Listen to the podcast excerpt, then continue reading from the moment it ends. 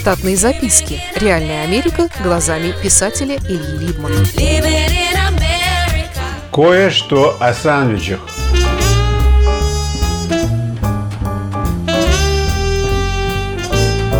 Примерно месяц назад я вернулся из поездки в Нью-Йорк. Время там было довольно занятым, и чтобы не терять его даром, по утрам вместо походов за завтраками по кафе, столовым и ресторанам я ходил в одну и ту же точку на колесах и покупал завтрак, сработанный прямо на моих глазах.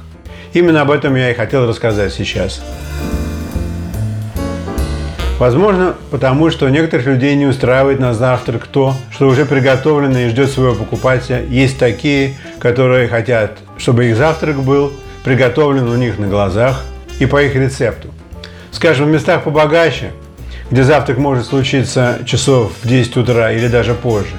И клиентура такая, что она никуда не спешит. Некоторым из клиентов хочется есть сандвич настолько конкретный, что он даже назван их именем. Скажем, если ты знаменит, или просто находишься в сговоре с хозяином места, или заплатил ему денег, чтобы в меню стоял сандвич под твоим именем, то это возможно. Меня зовут Винцента Сальгари. Прошу вас имя повторить. Винцента Сальгари. Я лейтенант из корпуса Мирада. В Америке довольно просто увековечить себя, заплатив достаточно денег за это.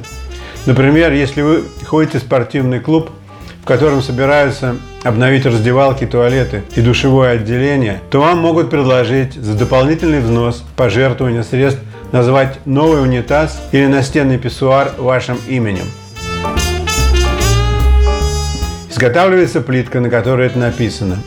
Она устанавливается рядом с унитазом или писсуаром имени вас и будет там красоваться до следующего ремонта. Я однажды попал под подобную раздачу. Но унитазы и писсуары уже были разобраны. И хозяин стройки, узнав, что я вовсе не женоненавистник, предложил мне вместо посвящения около писсуара купить его около биде в женском туалете. Я было засомневался, стоит ли, но был заверен, что биде меняют значительно реже, чем писсуары. Это значит, что имя мое будет дольше на виду. Однако вернемся к индивидуальному изготовлению сандвича чужими руками по вашему рецепту. 48, 49, 50, 51, 52, 53. Кулинар! На самом деле это очень просто. Вы приходите в деликатесный отдел любого продуктового магазина, говорите продавцу, что хотели бы сандвич на конкретном хлебе, чтобы в него положили поочередно, скажем, листья салата, помидор, соленый огурец, швейцарский сыр и венгерский салами, но вместо майонеза использовали горчицу с медом. Если у них нет названного вами сорта хлеба, продавец предложит вам принести другой сорт или попросит принести тот, что вам нужен из хлебного отдела. Через 5 минут ваш сандвич готов. Вы платите за него от $6 до $10 в зависимости от ингредиентов и можете быть совершенно уверены, что он свеж и вкусен на ваш лад. Сказать по правде, в Штатах, в больших супермаркетах, в деликатесных отделах тоже с небольшой охотой делают сандвичи по требованию, потому что для этого надо нарезать холодное мясо, колбасы и сыры по выбору покупателя, а потом еще переспрашивать его по поводу майонеза и других начинок. В Штатах, в больших супермаркетах, в деликатесных отделах работает примерно такой же контингент людей с умственными способностями, что и здесь. Например, матери, чьи дети в школе в дневное время, вечные студенты локальных коммунальных колледжей или люди с условной специальностью, но потерявшие работу. У большинства из них нет подспудного желания креативно накормить. А так, лучше стоять при кухне, чем заниматься складированием. Для сандвичей исключением бывают корпоративные сандвичи, которые изготавливают для вечеринок или для массового просмотра финальных спортивных игр в барах или у кого-нибудь дома. Такие сандвичи изготавливают из итальянского хлеба формы багет. Они достигают 3-метровой длины при ширине 10 см. Их выкладывают на поверхность доски для сохранной транспортировки к месту поглощения. Обычно их несут 2 человека с двух концов, и стоимость доски входит в стоимость сандвича-гиганта. Вернувшись в Питер, Я решил попробовать найти точку, где меня бы услышали и построили сэндвич, как полагается. Хорошо еще, что в питерских пекарнях есть технология для спекания багетов на французский лад, которые мы любим за хрустящую корочку, а вовсе не за мякоть внутри. К тому же именно эта мякоть мешает нам сделать полноценным сэндвич. Некоторые называют ошибочно сэндвич бутербродом. Бутерброд – это более общее понятие – хлеб с маслом.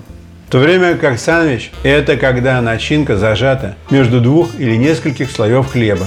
Иногда, чтобы сэндвич не разваливался во время транспортации, в Штатах используют съедобные резинки на сырной основе или обыкновенные палочки-зубочистки. Как же сэндвич делается полноценным? Спросит голодный, но интересующийся слушатель. Примерно так. Багет, уложенный на бок, разрезается чуть больше половины его глубины и раскрывается как шкатулка. Когда багет находится открытым, то из него лучше всего и правильно выскрести всю хлебную мякоть, чтобы создать пространство для сыра, колбасы, оливок, листьев салата, долек огурца или помидора, на подстилке из майонеза или медовой горчицы по вкусу. И дураку понятно, что если не вытаскивать мякоть изнутри, то для всей этой прекрасной начинки места просто не будет. Я пришел в деликатесный отдел одного магазина и попросил работника за прилавком сделать мне такой сэндвич.